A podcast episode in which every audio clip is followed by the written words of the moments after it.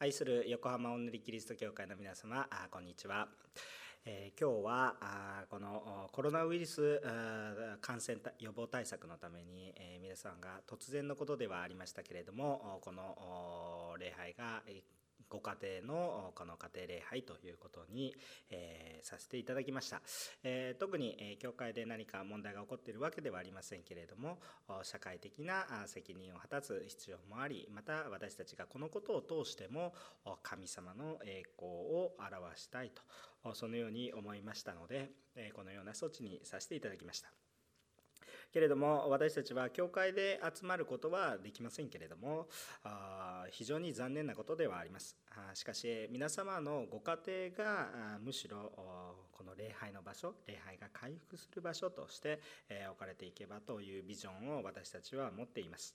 え私たち一人一人がむしろこの礼拝者としての姿勢が回復されていくということを私たちが願っています。悔い改めと謙遜を持って今主の御前に祈りまた進み出ていける私たち一人一人となりましょう。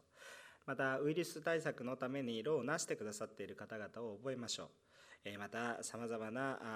この苦しみの中今病にかかられている方々も一日でも早く回復されるようにお祈りをしたいと思います。一言お祈りをしてから御言葉の中に入ります。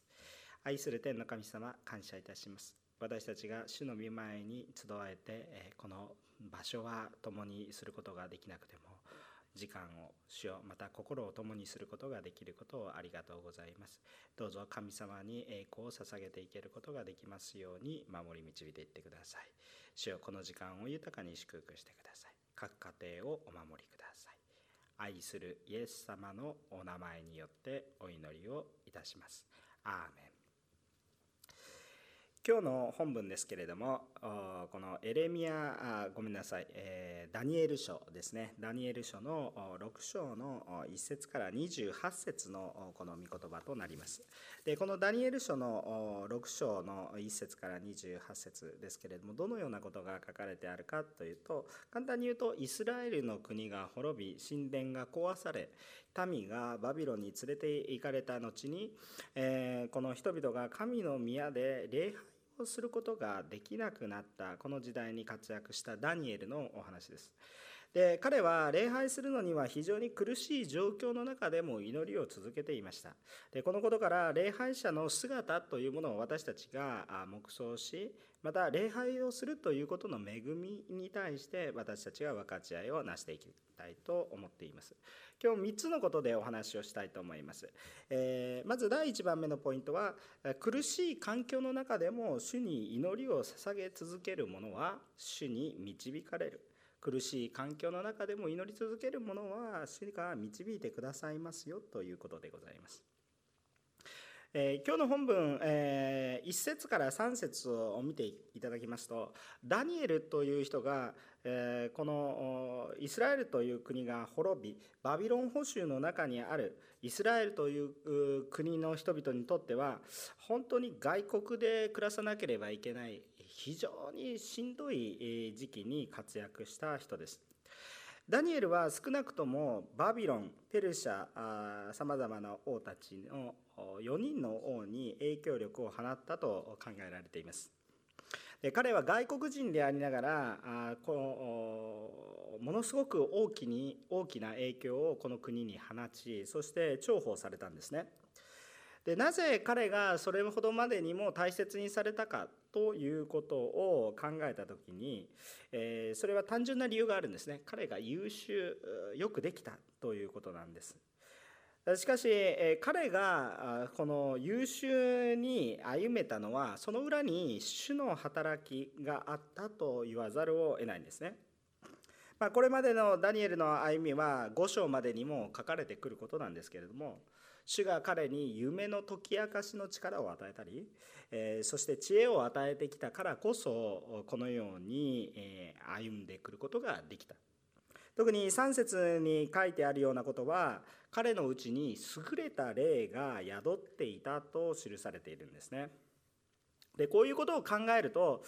神様が本当にダニエルを導いてくださったから彼のもともと持っていた才能やそういうものもあるかもしれませんけれどもその人間をはるかに超えたこの夢を解き明かしていくような力であるとかさまざまな知恵というものは本当に主が共におられた神の霊が宿っていたからだということを思わされます。そして続けて4節から9節を見てみるとダニエルは確かに優秀ではあったんですけれども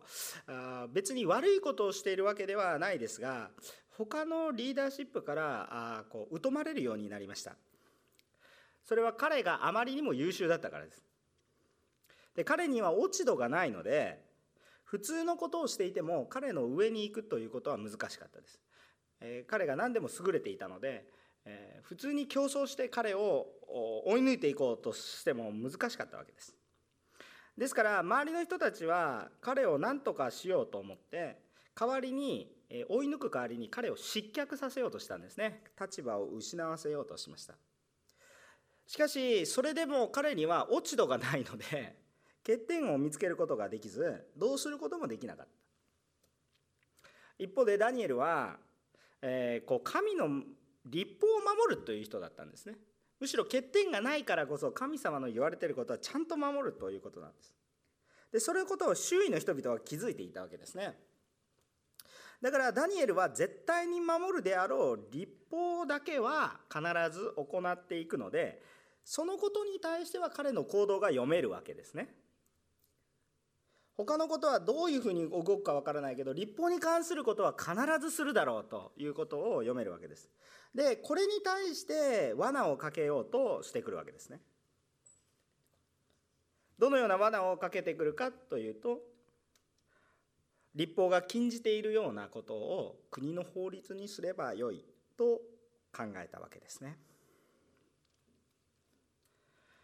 ダニエルは快く思っていない人たちは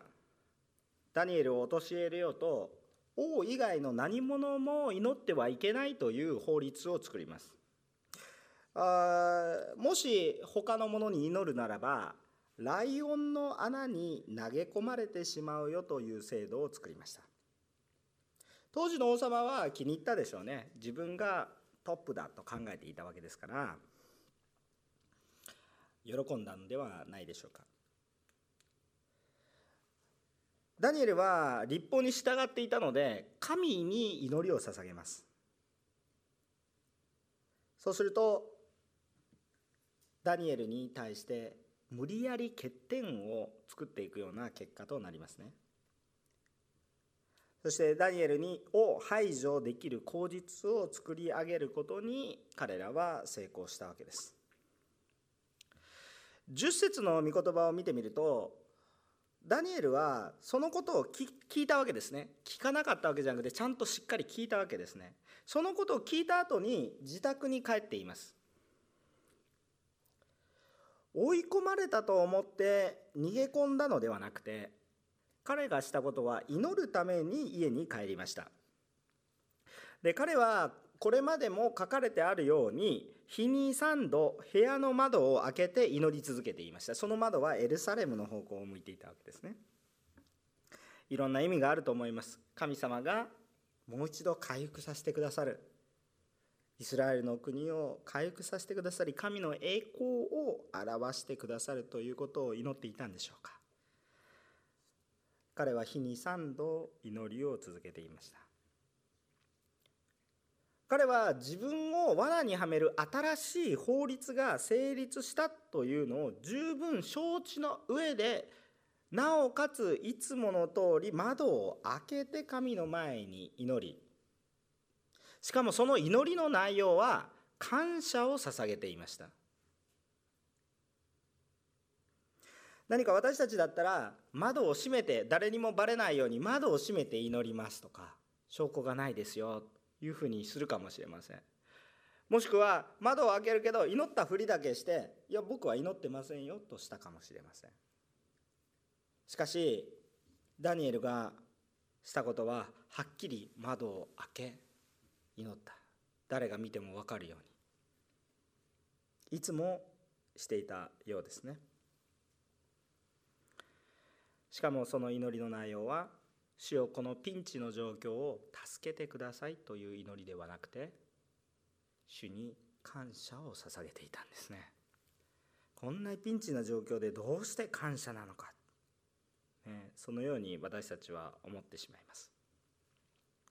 でも彼はまず主に感謝をすることを忘れない。そういうものでした。ダニエルはいつも神の前に祈るものでした。彼はかつてイスラエルの人々がしたように天幕や神殿で礼拝や祈りを捧げることができません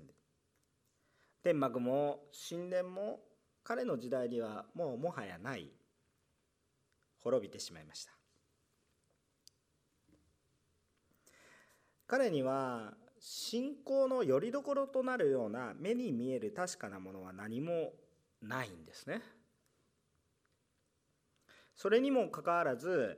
神がいてくださってそして彼自身に働いているっていうことは彼自身がよく分かっていました。なぜならば夢の解き明かしが与えられる。知恵が与えられる。自分にはないような知恵が神様から与えられる。その確信がある。導かれている。神様はいることが分かっているので祈らずにはいられない。しかし目の前に見えるものは何もない。ダニエルにおいてはかつてあったような偉大な神殿やイスラエルの民が多く祈りを捧げてきたような天幕はもうないわけですね。彼はそれでも礼拝をするものでありました。神は彼を導き続けその結果多くの人に特に王たちに影響を与えることができました。私たちもどのような状況の中に置かれたとしたとしても神様に主に対して祈りをすることはやめられません。どんな状況の中にいても主が共にいてくださるからです。このことを忘れてはいけません。ダニエルにはよりどころとする国もありません。もちろん外国で立派な立場にはいります。しかしそれは外国です。ダニエルには自分の国祖国はありませんし神殿もありません。つまり生活の拠り所となるものまた霊的な拠り所となるものがありませんでした。しかし彼は豊かに用いられました。何の支えもないのに人間的に見ると何の支えもないのに活躍したように思えるかもしれません。しかし彼は本当に礼拝を通して神によって支えられました。私たちの礼拝もそのように目に見えるものに頼ってする信仰生活ではなくて主ご自身をただ見上げる礼拝者としての姿を取り戻していくべきでしょう。状況や環境によって信仰を変えていくのではなくどのような状況の中でも主を見上げているように互いに励まし合いまた共に主を見上げていきたいと思うんですね。どんな状況の中でも主を祈る者死に対して祈りを捧げる者主が導かれるよというのが最初のポイントです。2番目のポイントは何かというと苦しい状況がさらに苦しくなることがあるが主の栄光になる。ちょっと長いポイントで申し訳ないんですが苦しい状況がさらに苦しくなっても主の栄光になりますよということですね。今日の本文11節から15節を見た見ながら聞いていただきたいですがそれはダニエルが王に非常に気に入られていたという姿が見られます。一方で王に気に入られていたからこそ他の家臣たちには疎まれていたようです。結局他の家臣によって仕組まれた罠のためにダニエルは神の目の前に正しいことを行い礼拝をしてきたのにもかかわらず刑罰を受けることになります。正しいことを正しくしているのにもかかわらず彼は被害を被っていきます。そんなダニエルに対して王はいろんな働きかけをして彼を救おうとします。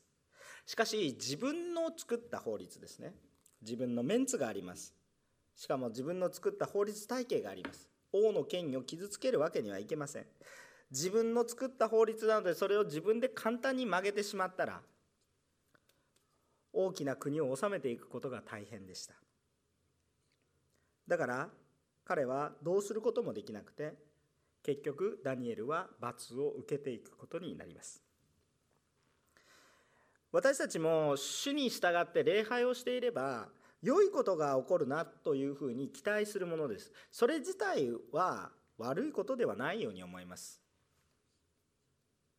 主に従って礼拝していれば私たちが望んでいるような形で平和が来ると願うこと自体それは別に悪いことではないんですけれども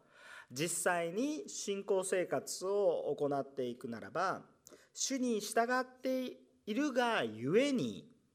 むしろ余計に苦しみに陥るという事態もたくさんあるということです。信じていれば神様が自分から苦しみを取り去ってくださって喜びを与えてくださるんだと思うかもしれません。しかしある時は神様が私たちに試練の中を通ることを許されることがあります。苦しんでいるのにさらに苦しみを通らせるようなこともあるわけです。で私たちはこのことを客観的に考えているならばそれでもなんとかそういうこともあるよねっていうふうに感じることがあるかもしれませんがその問題の当事者になって考えてみるとこれは本当に理解に苦しみますし辛いことであります。苦しんでいる時に救われたらいいけれども苦しんでいる中にさらに苦しみに落とされるということを考えたら何が起こっているのかと。そのように思ってしまいます。しかしダニエルには神がいるということがはっきりと分かっていたんですね。だからダニエルはそのことを乗り越えていくことができる人だということを神様は知った上でその苦しみを与えられますね。神のご計画はそれが成就するまでは理解をすることができません。その人の考えをはるかに超えているのでなぜですかって理解をしようとするんですけどその理解を超えて働かれるのでそれが後に成就してああこのようにつながるんだなというふうに後で分かることが多いわけです。しかし成就するまではそれは一体何なのかということは理解することが難しいです。しかし神の言葉が成就する時にはそれを容易に理解することができます。16節から18節に面白いことが書かれています。ダニエルはその他の王に仕える家臣たちの手によって罠にはめられライオンの穴に投げ込まれることが決定していきます。しかしこのことに対して後悔の念を抱いている。ダニエルは助けたい。ダニエルのことを思っているダレオス王は何とか自分でしようとしますがどうしようもないのでこの王はなんと神に対して祈りのような言葉を始めていきます。それがどこに書かれてあるか。それが今日の本文を見てみると16節に「お前がいつも仕えている神がお前をお救いになるように」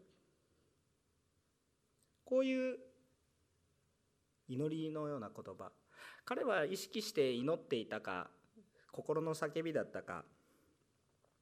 はっきりとは分かりませんけれどもなんと祈り出すわけですね。お前がいつも仕えている神がお前をお救いになるようにしてくださいとは言ってないですけどもしかしそのように祈ります。ちょっと先に起こったことを考えてみましょう。この王様は自分以外のものに祈ってはダメだという法律を作るような王様です。自分で作ったわけではないですけどそういうのを作っていいですかと聞いた時に喜んでそれに対して許可を与えるような王様であります。にもかかわらず彼は自分以外のものに自分ではできないことがあるということを思い知らされて彼は神に対して祈りを捧げるようなことが始まっていくわけです。彼は自分がしたことがある自分の権威によってそのことが始まっているのでこれを自分で変えることができません。ダニエルはライオンの穴の中に入りその上に石が置かれました。その石の上には封印がなされます。その封印の名前の一つが彼王の名前自身においてその権威においてそして他の貴族たちの権威においてそれを封をします。勝手に王だけの思いでそれを解いてはいけないということです。王は確かに権威を持っていました。人間的には一番強いものに思われました。しかしその彼が人間的な力を持ってできることはもう何もないわけです。ダニエルを救う方法はありません。その時彼にできることは祈ることだけでした。その彼がただその時願っただけではなくその日断食を始めます。自分の楽しみも置いて断食をし始めます。今まで神のことなんて考えたようなこともなかった人が神に祈り断食をし始めます。当時の世界の王だったような人がそのようなことを始めていくわけですね。もし自分が大切にしていたダニエルがライオンの穴に投げ込まれるようなことがなければダレイオス王は神に祈ることなんて絶対にしなかったでしょう。自分に祈れって言ってたような人ですからね。絶対に神なんかに祈ることなんてしなかったでしょう。しかし不思議なことなんですけれども神はそのように導かれるんです。祈るようにね。理解をできないことを通して神はご自分に栄光が返るようにさせられるんです。私たちも苦しみの中にさらに苦しみを受けるようなことがあるかもしれませんがそれは神様がなされていることであると思うのであるならば必ず主の栄光になる。世の中の起こることで神の許しなくして起こることは何一つない。ですから必ず神の栄光に変える何かが起こっていく。そのために私たちは祈り続けているものでありたいと願います。3番目のポイントは2番目と似ているんですが一見理不尽なことのように思える中においても福音が神の栄光が世界に広がっていくっていうことです。世界に。先ほどは王に行きましたけれども神の栄光が現れましたけれども神の栄光は全世界に広がっていきますと。そういうことですね。19節から23節を見てみると王は一睡もせず夜明けに真っ先にダニエルのことを確認しに行きます。で王はダニエルが生きているから神様が守ってくれたということを強く意識しています。なぜそう思ったか？王はさまざまな感情がありました。ダニエルごめんなさいという思いもあったでしょう。もしかしたら偶然があるかもしれないと思ったでしょう。けれども王が20節にあるようにダニエルにさまざまな思いを持って後悔や誤りの思いを持ちながらでも一縷の期待を持ちながらさまざまな複雑な感情を持って20節にダニエルに語りかけるんです。この語りかけに対して答えがなかったらもうダニエルの命は失われたということになります。その語りかけの内容が20節にこう書いてありますね。生ける神のしもべダニエルよ。お前がいつも仕えている神はお前を死死から救うことができたか。こういうように告白していく。内容がすごいですね。もう信仰を持ってるんじゃないかというような生ける。神のしもべ神様生きているんだ。働かれてるんだ。その神様がダニエルお前がいつも仕えてる神は獅子から救うことができたか。だからなんとか偶然をもってなんとか助かっているか生きているかっていうことではなくて神がお前を助けたかって聞いたんですよ。王がね。ですから王はダニエルが生きているならば神が守った何かの偶然ではなく神が守ったということを強く意識しています。これは悲痛な呼びかけです。祈りのような呼びかけです。ダニエルに言っていますけれども神に対して叫んでいるようなそういうような叫びですね。さあこれに対してなんとダニエルがはっきりと答えるわけです。何が起こったかって言ったらああ見つかいが怒られてきましたよ。獅子たちの口は塞がれましたよ。そしてダニエル自身は神の前に恥ずかしいことは何もなかったと証明されたんです。と感謝の告白をしそして王様私はあなたに悪いことはしていませんという告白がなされていくわけです。でこういう告白を聞いたあこの王様。まあ本当にいろんなことを考えるわけですよね。まあ、24節を見てみると王様はいろんなことを考えて目が覚めるんでしょう。一連のことの中で黒幕を探し出し目を覚ますわけですよ。誰が王なのかということに対してもう一度目を覚ますわけですね。それでおかしな策略を働いている人たちを、まあ、家族もろともライオンの穴に中に投げ込んでしまいます。そうするとライオンがあその人たちが下にたどり着く前に投げ込むといってもそのボーンって落としてしまうわけではなくてやっぱり何かで釣って落とすんでしょうね。こうロープか何かで下ろすんでしょうか、えー、その下に降りる前までにライオンが食べてしまったと。いう記事が書かれています、えー、これまちょっと悲惨な状況を表しているんですけれどもここで捉えたいポイントはそっちではなくてライオンが腹を空かしていたということですね。ですからダニエルが偶然ライオンがお腹がいっぱいで食べなかったということではない。ライオンは本当に腹を空かしていて今にも襲ってくるようだったということですね。ダニエルを罠にはめたその家臣は一人ではないわけですからそのことがさらに現実味を帯びてきます。ですから神がダニエルを守られたということを証明する一つの出来事であります。ダニエル自身は穴の中でどう過ごしていたんだろうかというふうにも思うんですけれどもそれは明確には書かれていないんですが23節を見てみると神に信頼していたから無傷だったと記されています。神に信頼していた。先ほども少し話したんですけれどもダニエルにとっては礼拝すべき本当の場所は神殿だったわけです彼にとっては。でもそれはもうない。だから自分の居場所で礼拝を捧げた。自分のできる最善のことをした。それでもやっぱり神殿はない。でも礼拝を捧げるしかない。だから自分のできる最善のことをした。でも最善のことをしていたけれどももっと悪いことになって彼が祈れることができるのはなんとライオンの穴の中。でもその中においても苦しみからさらに苦しみが重なるようなことを通してもダニエルはどうしていたか。神に信頼していた。信仰を持ち続けた。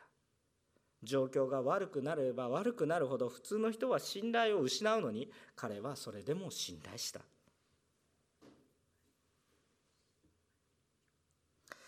25節から28節を見てみると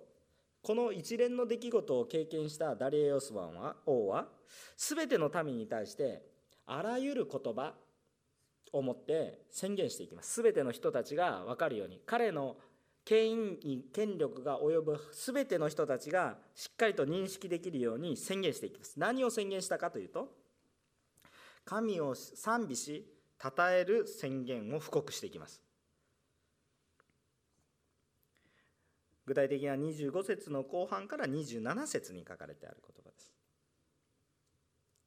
本来であればユダヤに神を称えるはずの神殿があったはずなんです。しかしその神殿ではですねもう神を称えることができません。その神殿がないからです。しかもその神殿で礼拝をすべきする民もバラバラです。しかもそういう状況の中でダニエルは一生懸命礼拝をしていたのにもかかわらずさらに悪い状況に陥っていきます。ユダヤの民にとってはダニエルは希望だったでしょう。私たちは奴隷のように引き連れてこられたのにダニエルは今王の次に一番国で偉い。彼らにとっては希望の星だったでしょそのダニエルがライオンの穴に突き落とされる。なんか絶望のような感じですね。ダニエルがいてくれたら大丈夫だと思ったらそれも絶望のように落とされていく。しかしその結果はユダヤの人というよりもこの違法人の王によって全世界に神の栄光が述べ伝えられていく。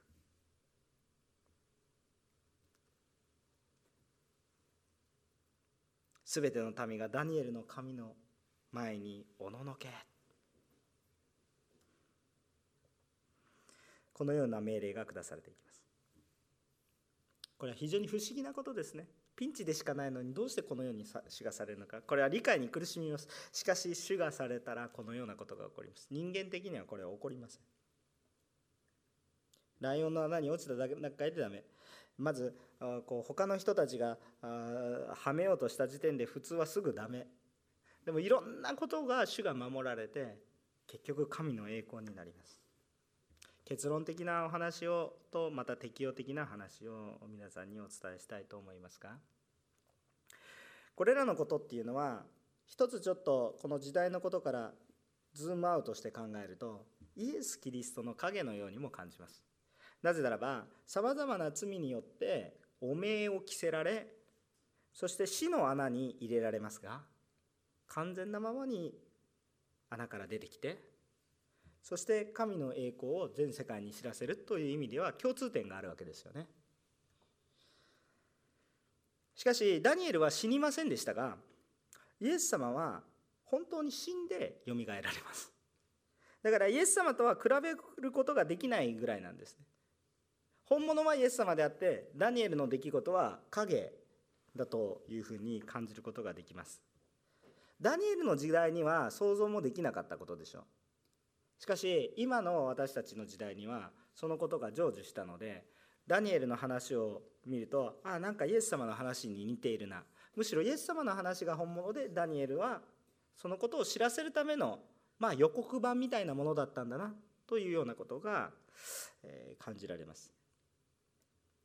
でも感謝なことにダニエルの時代に分からなかったことは今の時代の私たちには分かる恵みがあるわけですね。こういうふうに言って私たちは許され神の栄光に預かることができるんだ。さて急に現実的な話をしますが私たちは今ウイルス予防対策のためにですね教会に集まって礼拝を捧げることができなくなっています。これは私たちにとっては悲しいことですしかしこれらのことは通して今は分からないけれども神様のご計画が進んでいくと信じます。全て世の中に起こることは神様が起こしたというのも難しいかもしれませんがしかし神様は全ての権威を持っておられる方なので神の許しなくしては起こる起こる起こらないことはないということですね。つまり神が許さなければ起こることはないということですけれども。そうすると神は今起こっている状況のこともよくご理解しています。このことが私たちに罪があるから起こったのかもしくはさまざまな愚かさが重なって起こっているのかもしくはただの自然現象なのかいろいろなことを考えることもあります。どれも否定できないしどれも納得のいくことです。しかし全て起こっていることは神の許しの中で起こっていると信じます。なんでこういうことが起こるんですか？時々理解ができないことがあるかもしれません。けれども神のご計画はそれでも進むし神の宮座はそこに祈る者がいい。また神に栄光を捧げることがあるならば必ず世界に福音は広がっていくと信じます。ご家庭で多く祈りを捧げてこれなかった人がいますか？今日がそれの回復する時となることができます。普段礼拝に対して私たちが礼拝を捧げていますが本当に神が喜ばれる礼拝を私たちが捧げていたかどうかを悔い改める良い機会となります。主が私たちが集まる礼拝をさせなくさせたからです。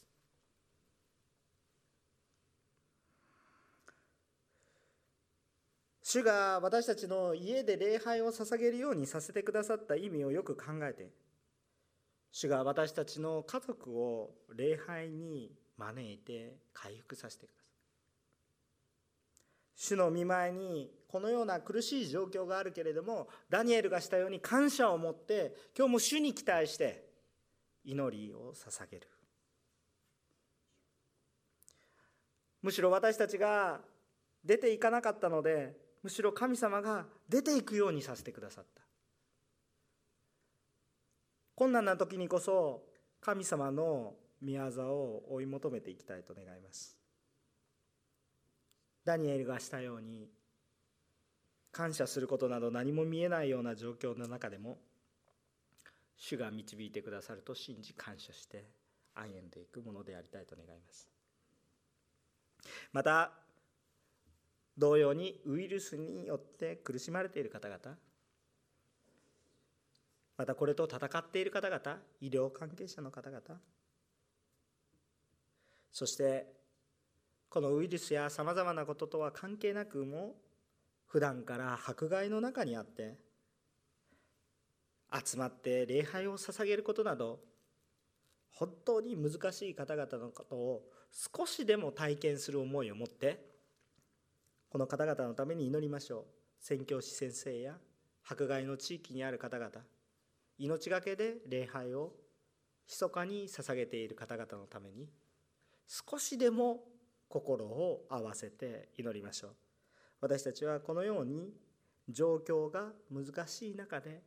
共に心を合わせて礼拝を捧げるということは私たちの本当の礼拝者としての姿が回復されていく良き機会となることを信じますしむしろビジョンを持って宣言していきたいと思います。